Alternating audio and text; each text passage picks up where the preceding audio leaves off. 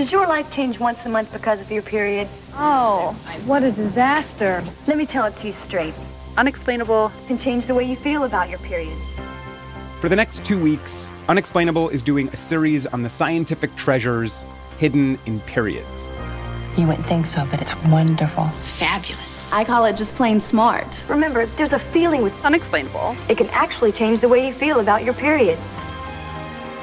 This week on Unexplainable, The Bleeding Edge. Follow Unexplainable for new episodes every Wednesday. This week on The Gray Area, Stephen Markley, author of the novel The Deluge, on why he was compelled to write an epic book about climate change.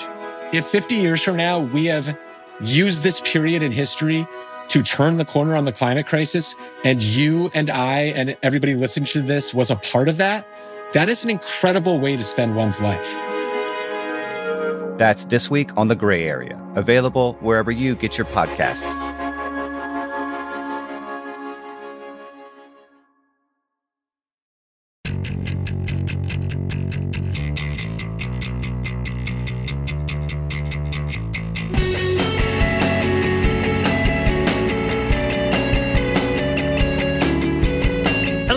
To another episode of The Weeds on the Vox Media Podcast Network. I'm Matthew Yglesias. We got something a, a little bit special for you guys today on The Weeds. Uh, this is an interview that Ezra Klein did with Senator Elizabeth Warren of Massachusetts.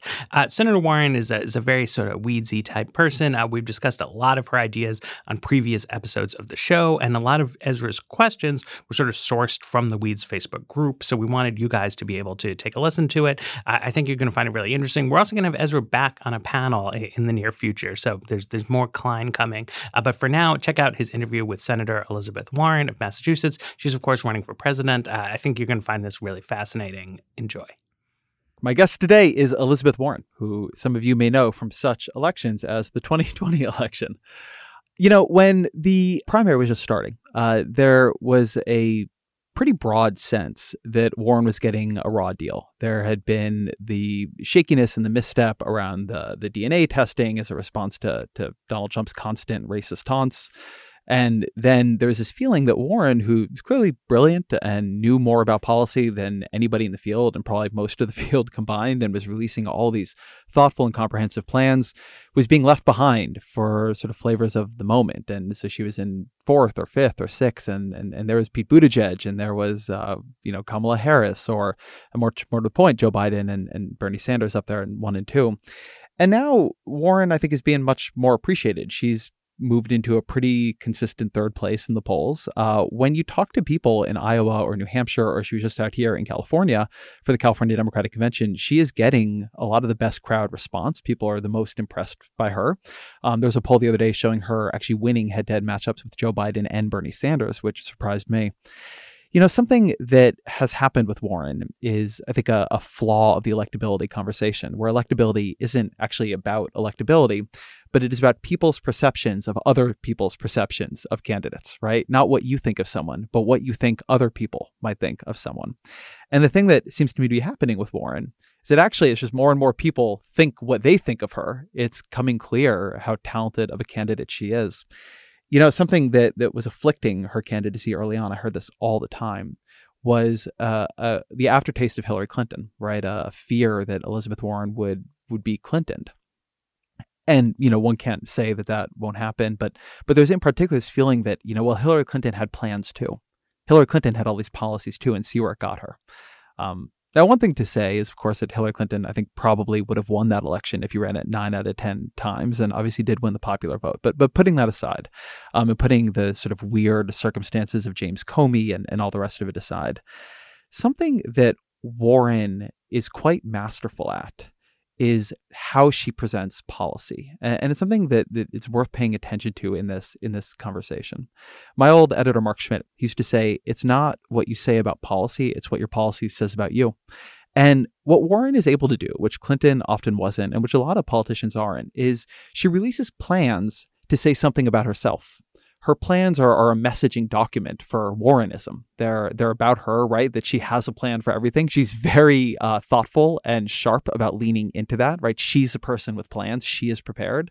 But also, every one of her plans is about an idea of how society should be ordered and what she thinks about it. Warren unlike Clinton, who struggled with this, Warren is really painting herself as the change agent, the candidate who cares about restructuring, in particular, how economic power is distributed in society. And every one of these plans is saying that thing again and again and again, whether it is the wealth tax or the or the pre-K plan or the effort to um, do co-determination and put workers on corporate boards, whatever, or the corruption plans. Like these are all again and again points Warren is making about how she views power.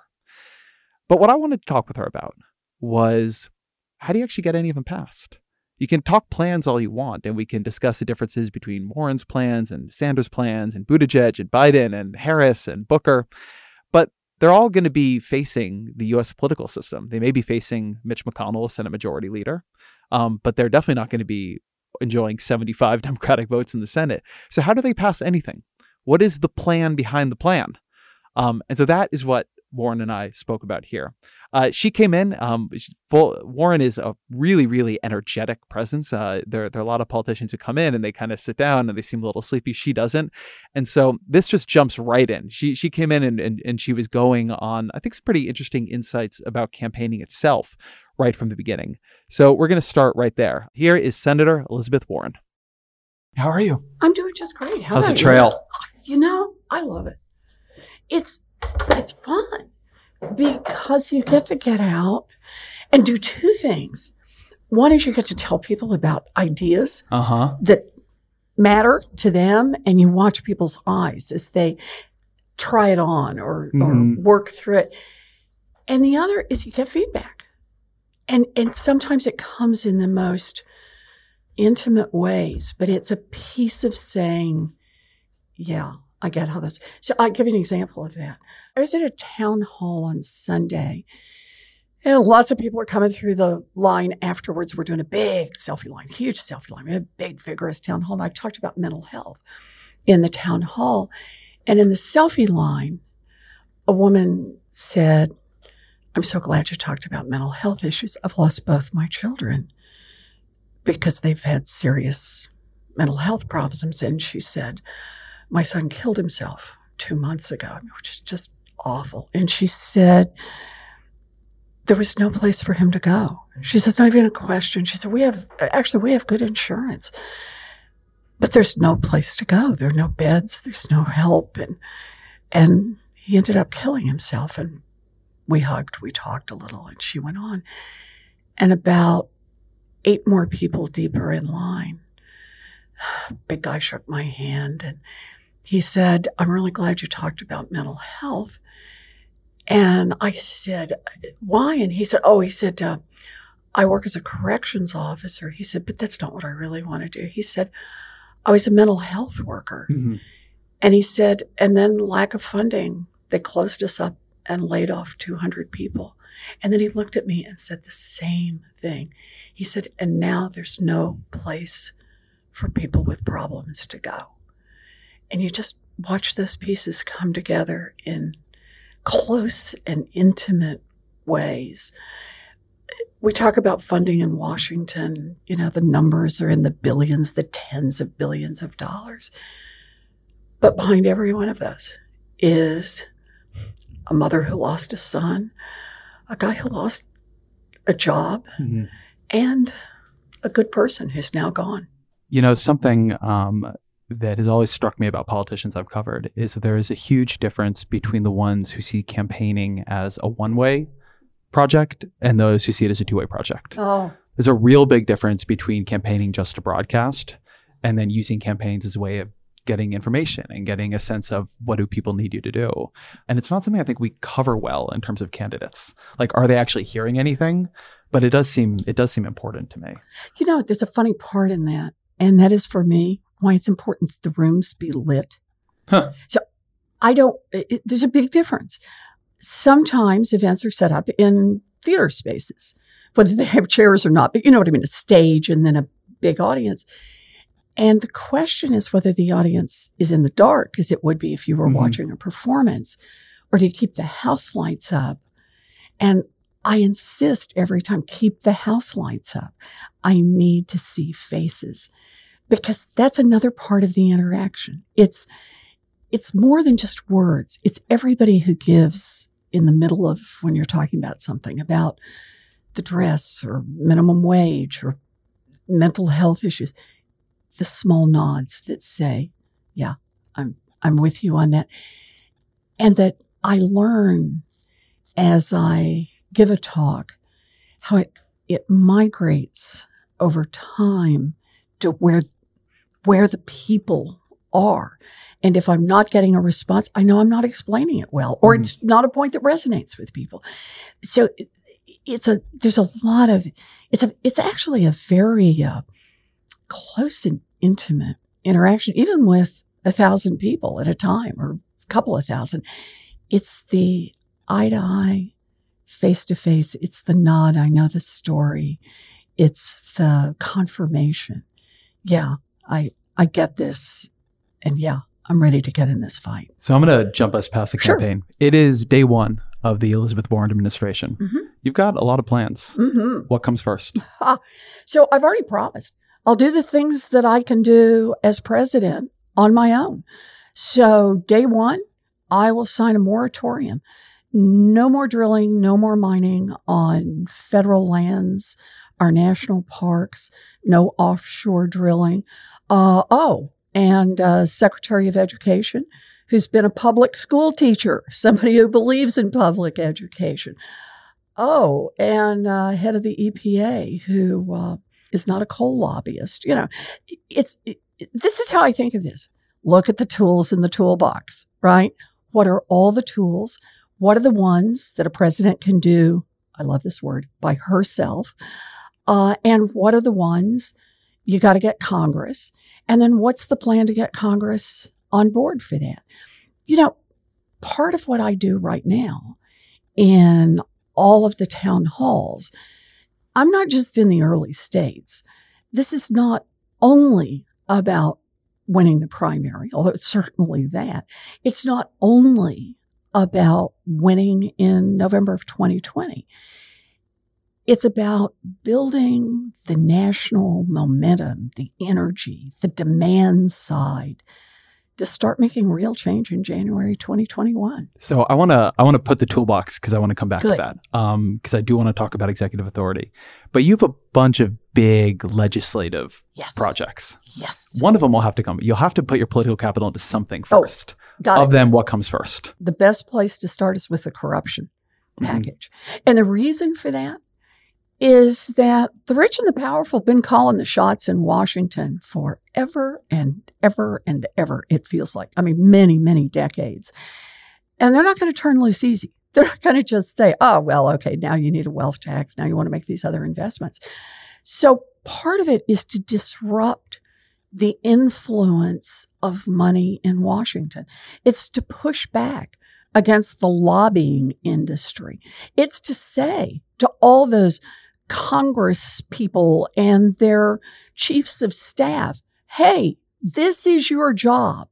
And you're not going to have an opportunity to lobby afterwards. So don't be looking over the horizon at your next job. Um, and adjusting your behavior accordingly right now. I want everybody in the game right now for the people, not for the folks with money, not for the billionaires, not for the giant corporations. And I think going straight up the middle on the corruption plan is the first one. Knock them back. And while they're all scrambling, then start passing the rest of it. Do you need to start with the filibuster before you can do any of those plans? It depends.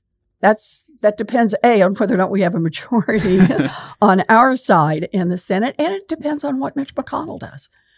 Um, But you know what Mitch McConnell will do. yeah, I, okay. But I always want to say he's he he is the one who will determine that.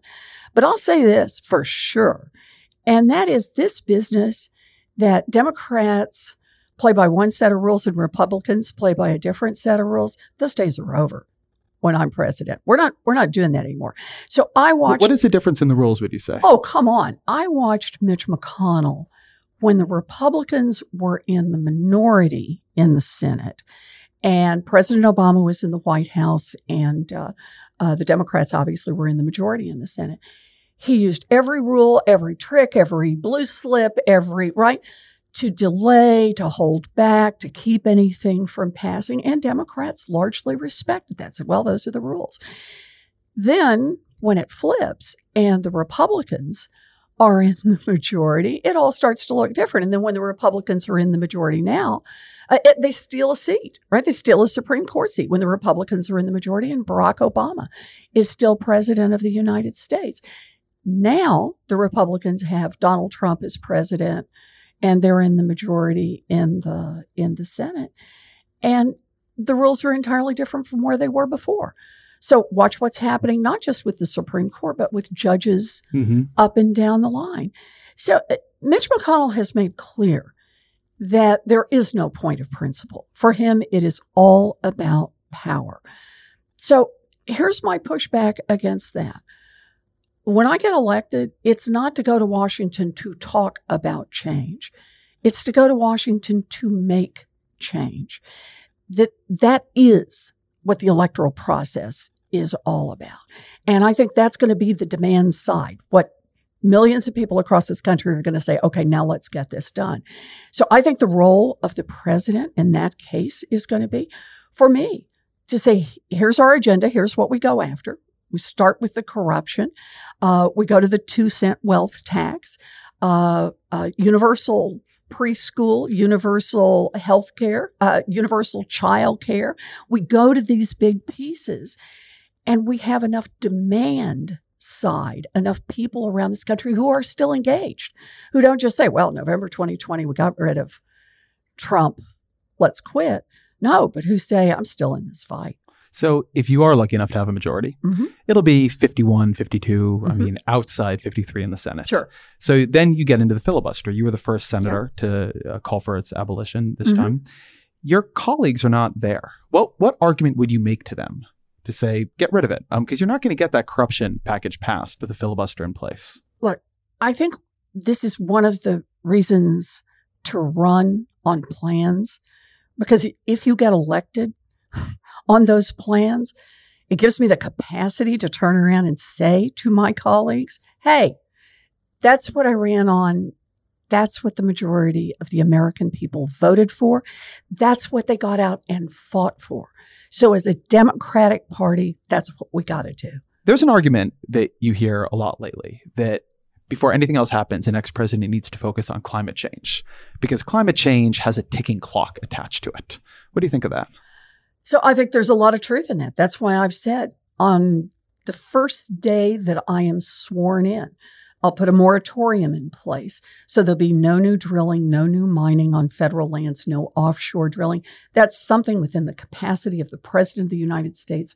It's a difference to make from day one. And remember, that's pretty significant. Putting all our federal lands, nearly a quarter of our land mass, on the side of helping the climate instead of being a, a source of uh, more carbon in the air. Um, I also think that it, it's not just a point of first and first day, it's having a big enough vision of what we need to do and how we're going to get it done. Um, and that's that's a big part of what I'm working on. Tell me about your your theory of how that power sequences, because there's been for a long time, I think, a view that presidents have up to 100 days, right? they have maybe they don't even have that anymore, but but in theory, you know, you have this 100 days, you can do a lot then, but every single day you're there, power drains out of the office, controversy builds, people get tired, you get nearer to the next election. Um, do you have a different theory of it? Do you think that there's a way to to sequence your agenda such that you're building momentum as opposed to losing it? Or do you really have to say, you know, it's going to be these one or two or three legislative fights, and that's all the system can handle uh, in a big way in a first term? No. Uh, so here's my theory of it it starts now. That's what true grassroots building is about. Right now, when more and more people get engaged in specific issues, Green New Deal, more and more people are right in that Mhm. fight and say, that matters to me. Medicare for all, in that fight, that matters to me. Student loan debt cancellation, 43 million Americans who would be affected by my proposal there. That matters to me. 12 million kids who could be affected by childcare and universal pre K for all our three year olds and four year olds. That matters to me. As those issues over the next year and a quarter get clearer, sharper, they're issues worth fighting for, and issues where we truly have leadership on it, have people out there knocking doors over it. That's where the legislative agenda starts. It starts a year and a half before the election. Then the idea is to take that energy from the election and take it straight into Congress. And and let me just do one more about the, the laying the foundation. We're doing a big part of that right now. I am.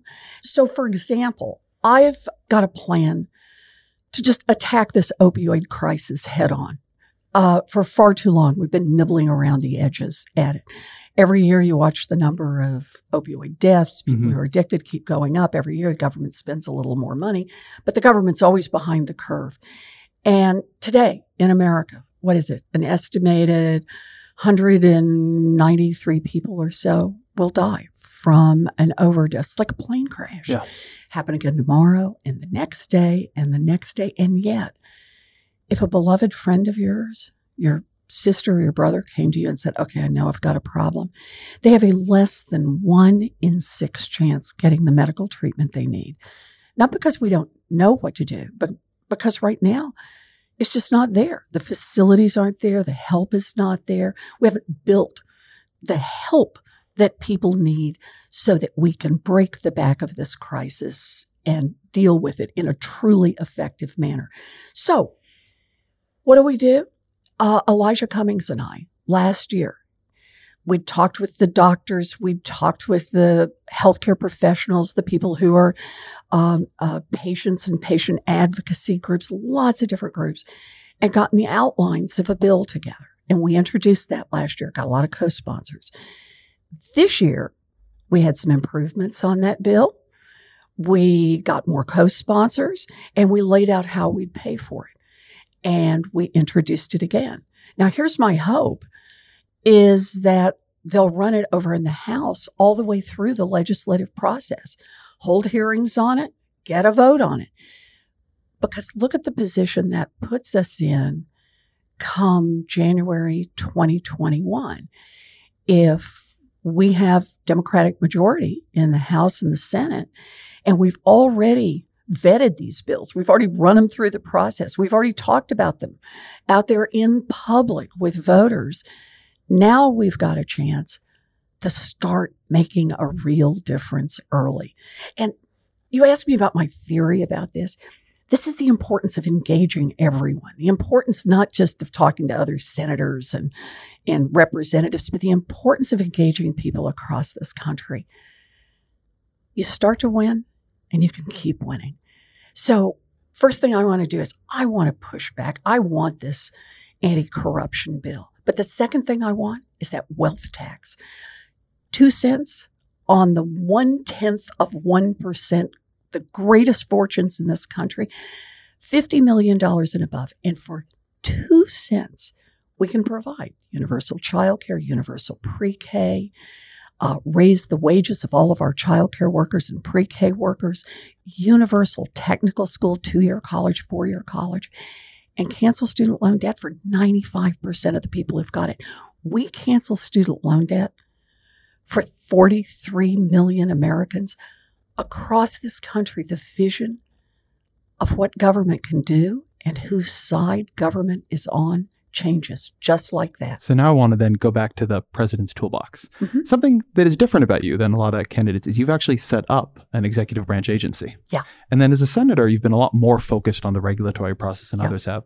What powers does the president have that people don't realize the Oh. president can use? So, first, just start with those agencies because you got me started there. You know, most of those agencies were built at a time when we believed in government and we believed that by having these specialized agencies, that would help make us safer and wealthier and help promote the common good. And that was true whether you were talking about the Food and Drug Administration, right, or the Department of Commerce or the Environmental Protection Agency. And those agencies still have a huge number of tools. There is an enormous So give me an example of one that people don't think of. Um, so let me think. Well, obviously, the Environmental Protection Agency, and people think of that one a lot. Consumer Financial Protection Bureau. Heard of it? Uh, You've heard of it, but but look at that. It has the capacity because it has the expertise.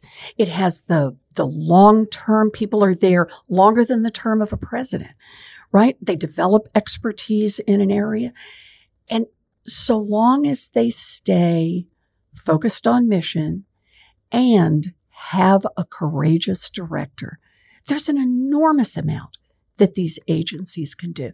So, first job of a president, you want to understand tools in the toolbox, is you think about the head of every one of those agencies and you look for someone who's got the vision, who understands the job of the Food and Drug Administration is to be on the side of people who are trying to get a prescription filled, right? And to make that work better. It's to get that generic drug market that's 90% of all the drugs in America, or at least could be, to get that market up and working. And if it's not, to start finding alternatives. What tools have you got in the FDA's toolbox to make this happen? So, someone who's aggressive, somebody who's ready to get in the fight, you get the right people at the tops of those agencies. Personnel is policy here. The tools are already embedded in the agencies. It's just going to take somebody to pick them up and use them. So you're a capitalist at a time when democratic socialists have become popular. What is the difference between you and the democratic socialists? Where do you disagree? So all I can do is tell you what I believe in. I because I can't I can't tell you about anybody. Do you think you don't disagree?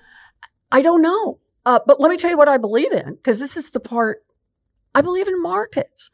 I believe in the benefits that come from markets, that two people coming together, or two companies, or a company and a person coming together to exchange goods and services.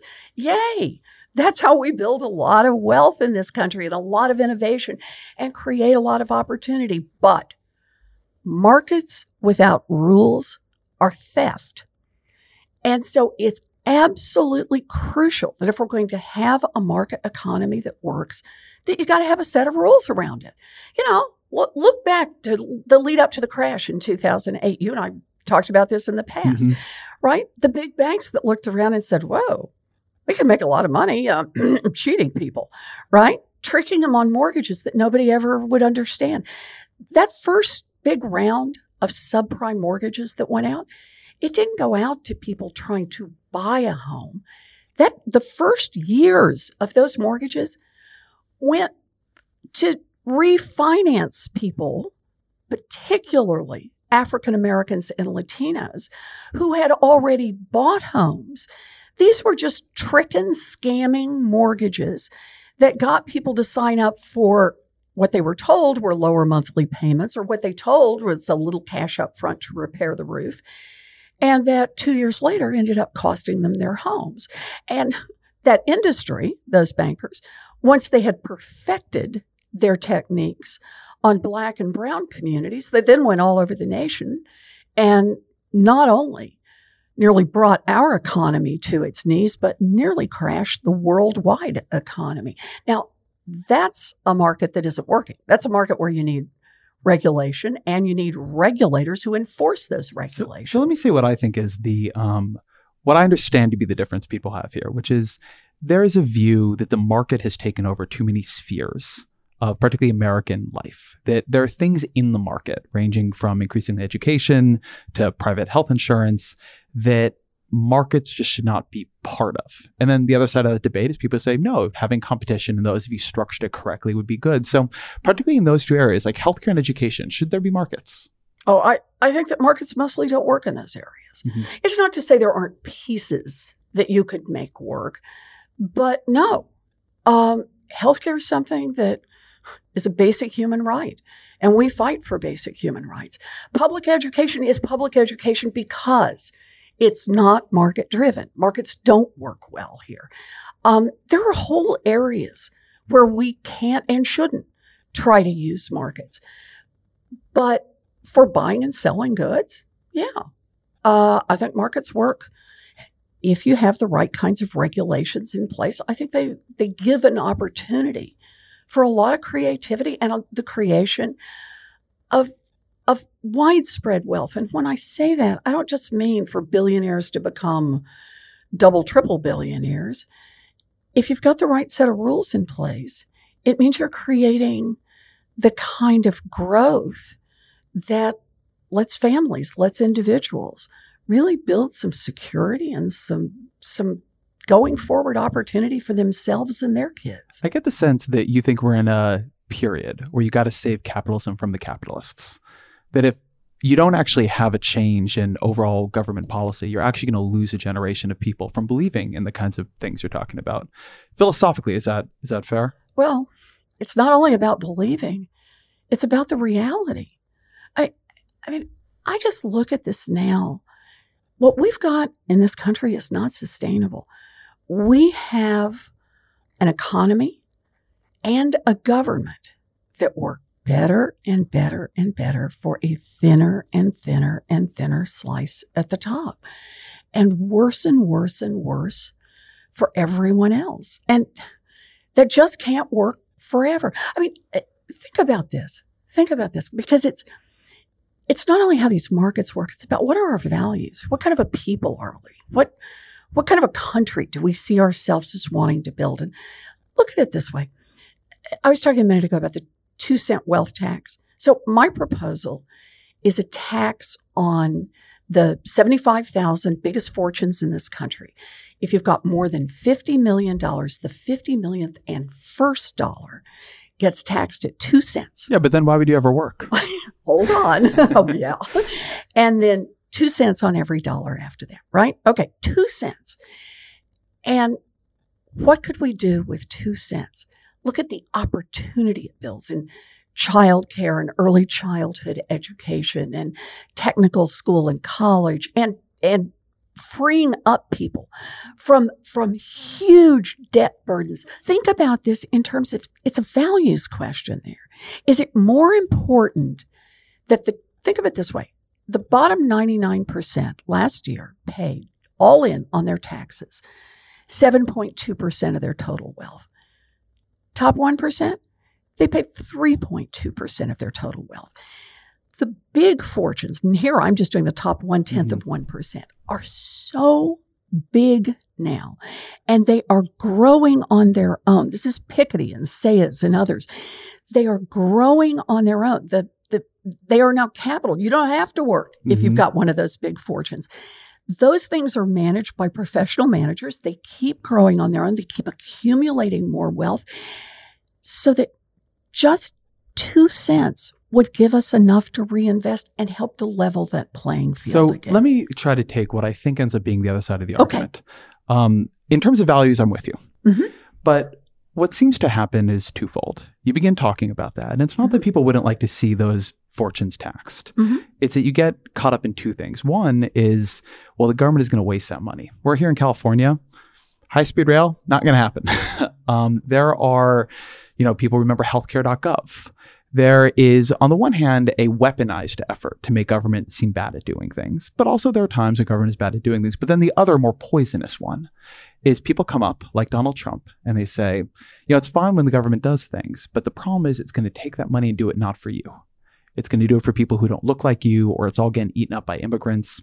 And so you end up, it seems to me, with two blockages to that kind of work. One is people's mistrust of the government, some of it fair, some of it um, not as fair. But the other is a fight over who should benefit. Um, and a feeling that they're not going to be the people who do benefit, whoever they might be. Um, so, how do you talk to those folks? So, I got a plan for that. do you? I do. So, listen to what I was just talking about. It's that I pair these things together.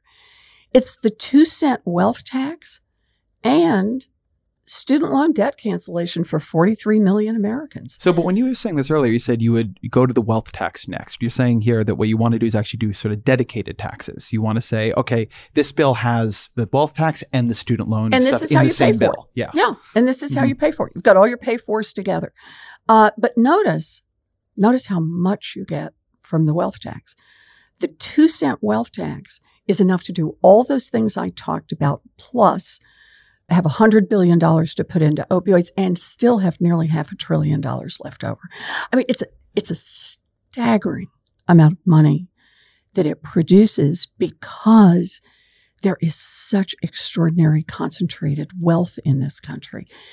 And getting that two cents opens up now real opportunity for everybody else. And here's the thing I think that most Americans would like to see us invest in all of our babies, like to see all of our kids get a good start.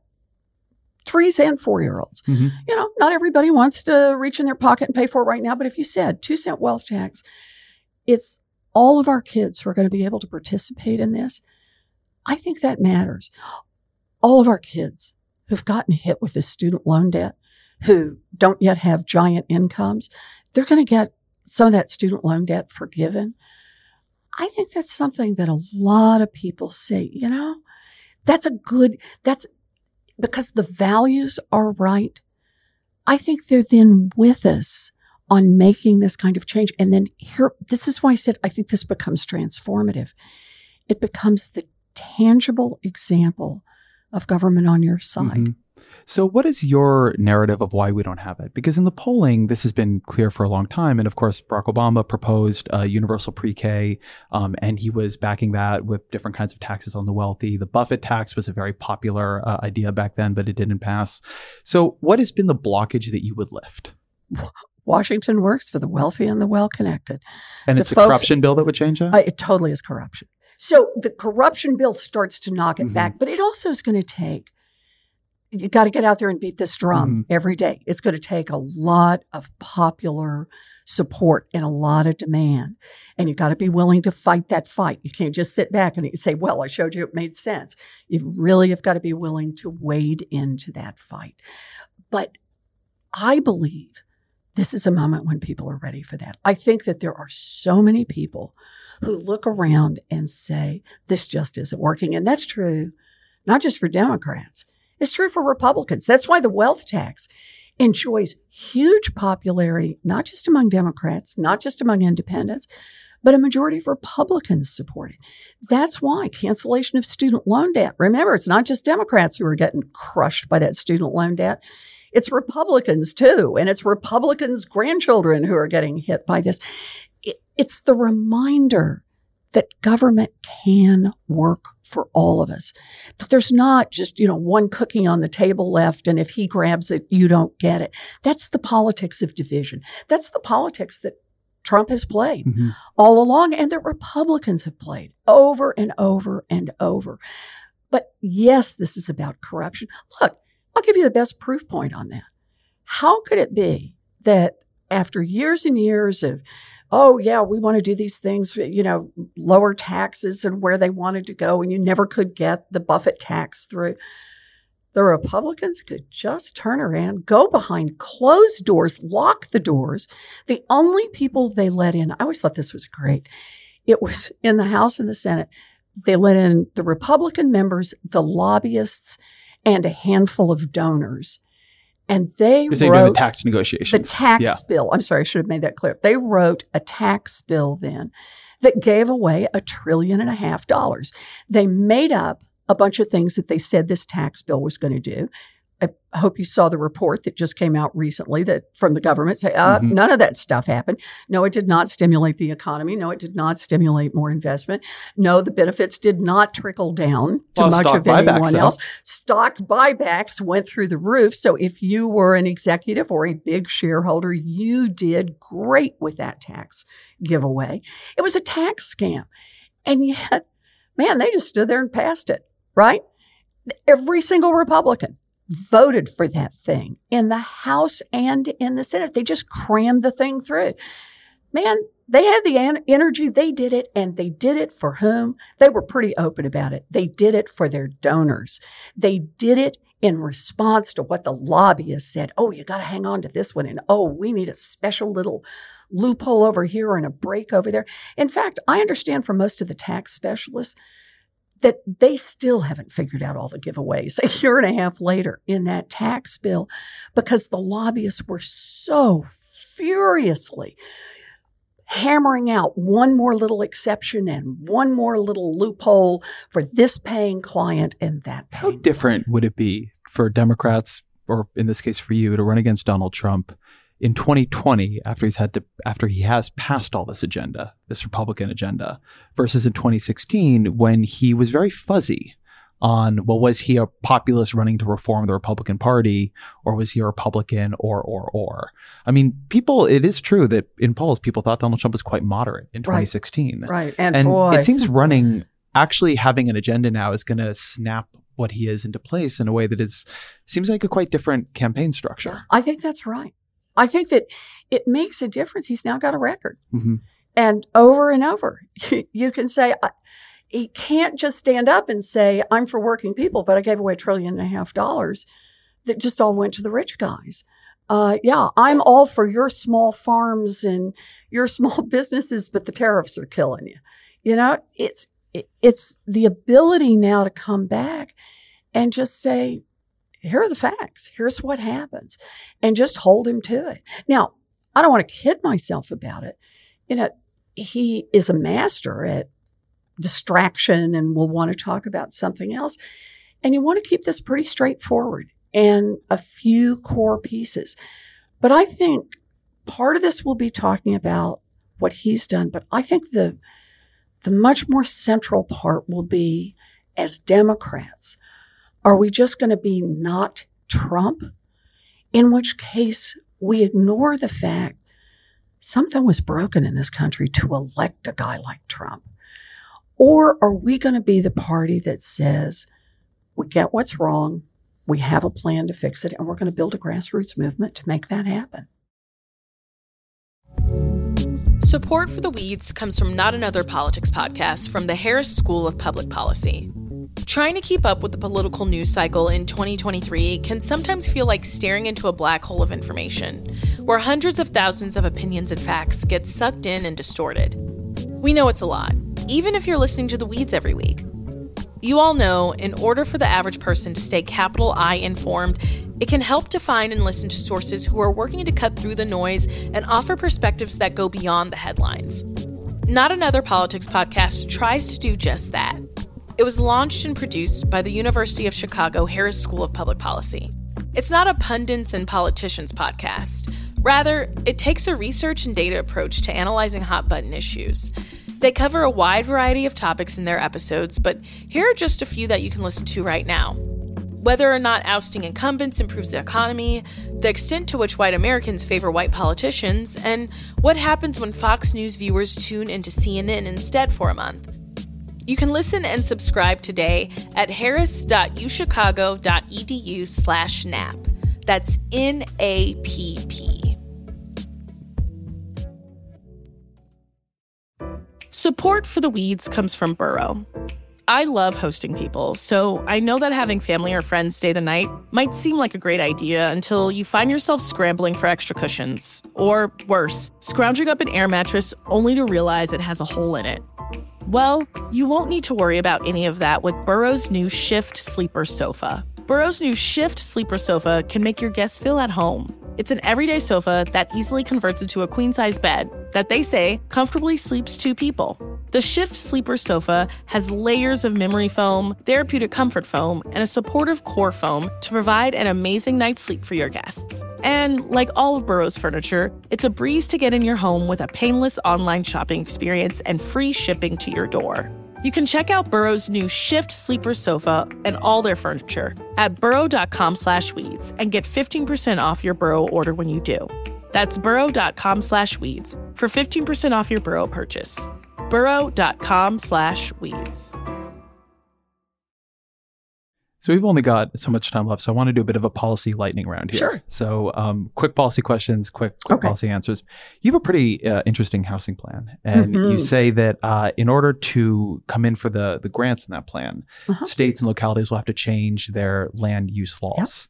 What were you? What kind of changes are you imagining? What should be different? So I think this is one of those where it's it's time to start looking at best practices and to put some incentive on the table. Regional planning is way, way, way overdue. Uh, you know, every little town has to consider its budget right up to its border. But when you think about housing, housing now has much more in the way of regional effects. So, one of the features in the plan is to say that the federal government can be a good partner. We can't come in and tell you how it should be done. And there's good reason for that because it shouldn't be done the same way in Ames, Iowa, that it should be in Manhattan. You know, San mm-hmm. Francisco does not look like uh, Jacksonville, right? That these places are different from each other. Small towns are different from big cities. But come up with a plan, and here's here's the way to measure the plan. Does it help reduce the cost of housing going forward? so that the calculation for private investment or private mm-hmm. investment with a small supplement from the government is likely to produce more housing in this region. Ranked choice voting. You know, this is one of those things I had thought, nah, I don't think so. I don't think I understand this well enough. And yet, I've started reading more of the data, working through more of the examples, and there's a lot to be said for it. Um, engaging more people and saying, okay, talk about your first choice and your second choice. And that that might help us as a country get more people both running for office and engaged in those political campaigns. I, I just want to say a little piece off to the side on this. I think democracy is at risk in this country. And I think it's well, we're not much of a democracy. Well, it's been under attack though for decades now. That that voting has been under attack. We now have a major political party in the United States, the Republicans, whose plan to stay in power is keep a whole bunch of American citizens from voting. I mean, think about that. That's what voter suppression is about. That's what the gerrymandering is about. We now have the attacks on democracy on an independent judiciary, the attacks on a free press. But the part that gives me so much hope is how much democracy itself is reinventing. You know, people now hook up by email, they hook up by text, they come together, people who hadn't known each other before. And ranked choice voting is kind of one of those things that's that's come out of the grassroots. And so I'm I'm much more interested. We to me to me this is a bigger deal than people make it out to be. So right now the White House is controlled by somebody who lost the popular vote. Democrats have won more votes in the Senate over the past three Senate cycles, and Republicans they're in the minority. Um, Democrats have the House, but because of the Senate and the White House, they have a big deficit in the Supreme Court. The Supreme Court keeps making decisions that make it easier for Republicans to win more elections. We're pretty far from a democracy. Yeah. I mean that that I feel like that is a thing that people do not want to admit about America, yeah. but we're not democratic republic. We're just not a democracy. We're just something else. And it's the reminder it's all still sliding the wrong direction. Mm-hmm. The voter suppression laws keep accelerating, right? The efforts to gerrymander with precision uh, keep moving stronger. The overtaking the Supreme Court and Mitch McConnell announcing that having stolen a Supreme Court seat from a Democratic president, he certainly wouldn't apply that same rule now that he's right. got a Republican president. So that's why I think of what I'm doing in this election is very much about spending time at the grassroots. I don't spend time off with billionaires and heads of corporations. Universal basic income. I think there's so much more that we should do before we get there. There's mm. there's so much more we should do. Start with the wealth tax. Come on. Start with universal child care and education and investment in education from zero on through college. And let's see what that starts to do. Do the student loan debt forgiveness, and that'll start to close the black white wealth gap. Use my housing plan and attack redlining straight on. Um, help close the differences um, between the poorest in this country and the middle class.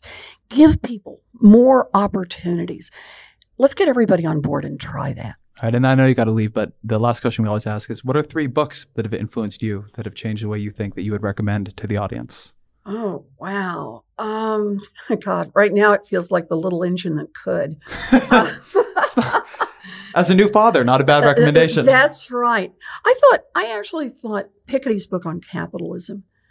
Um, capital in the 21st yeah, century. Capital in the 21st Century was Some light bedtime reading. a well a terrific book in making you think about the difference between income and wealth Mhm. and how high income is one thing but building these citadels of wealth that's that's something else and that's deeply disturbing matthew desmond's evicted and um, two dollars a day reading those books both about housing and the importance of housing to economic stability in America, but also what it means to live out at the fringe economically, what what that struggle looks like, and to think about in those circumstances what does equality of opportunity mean. Um, they're powerful books. Senator Elizabeth Warren, thank you very much. Good to see you.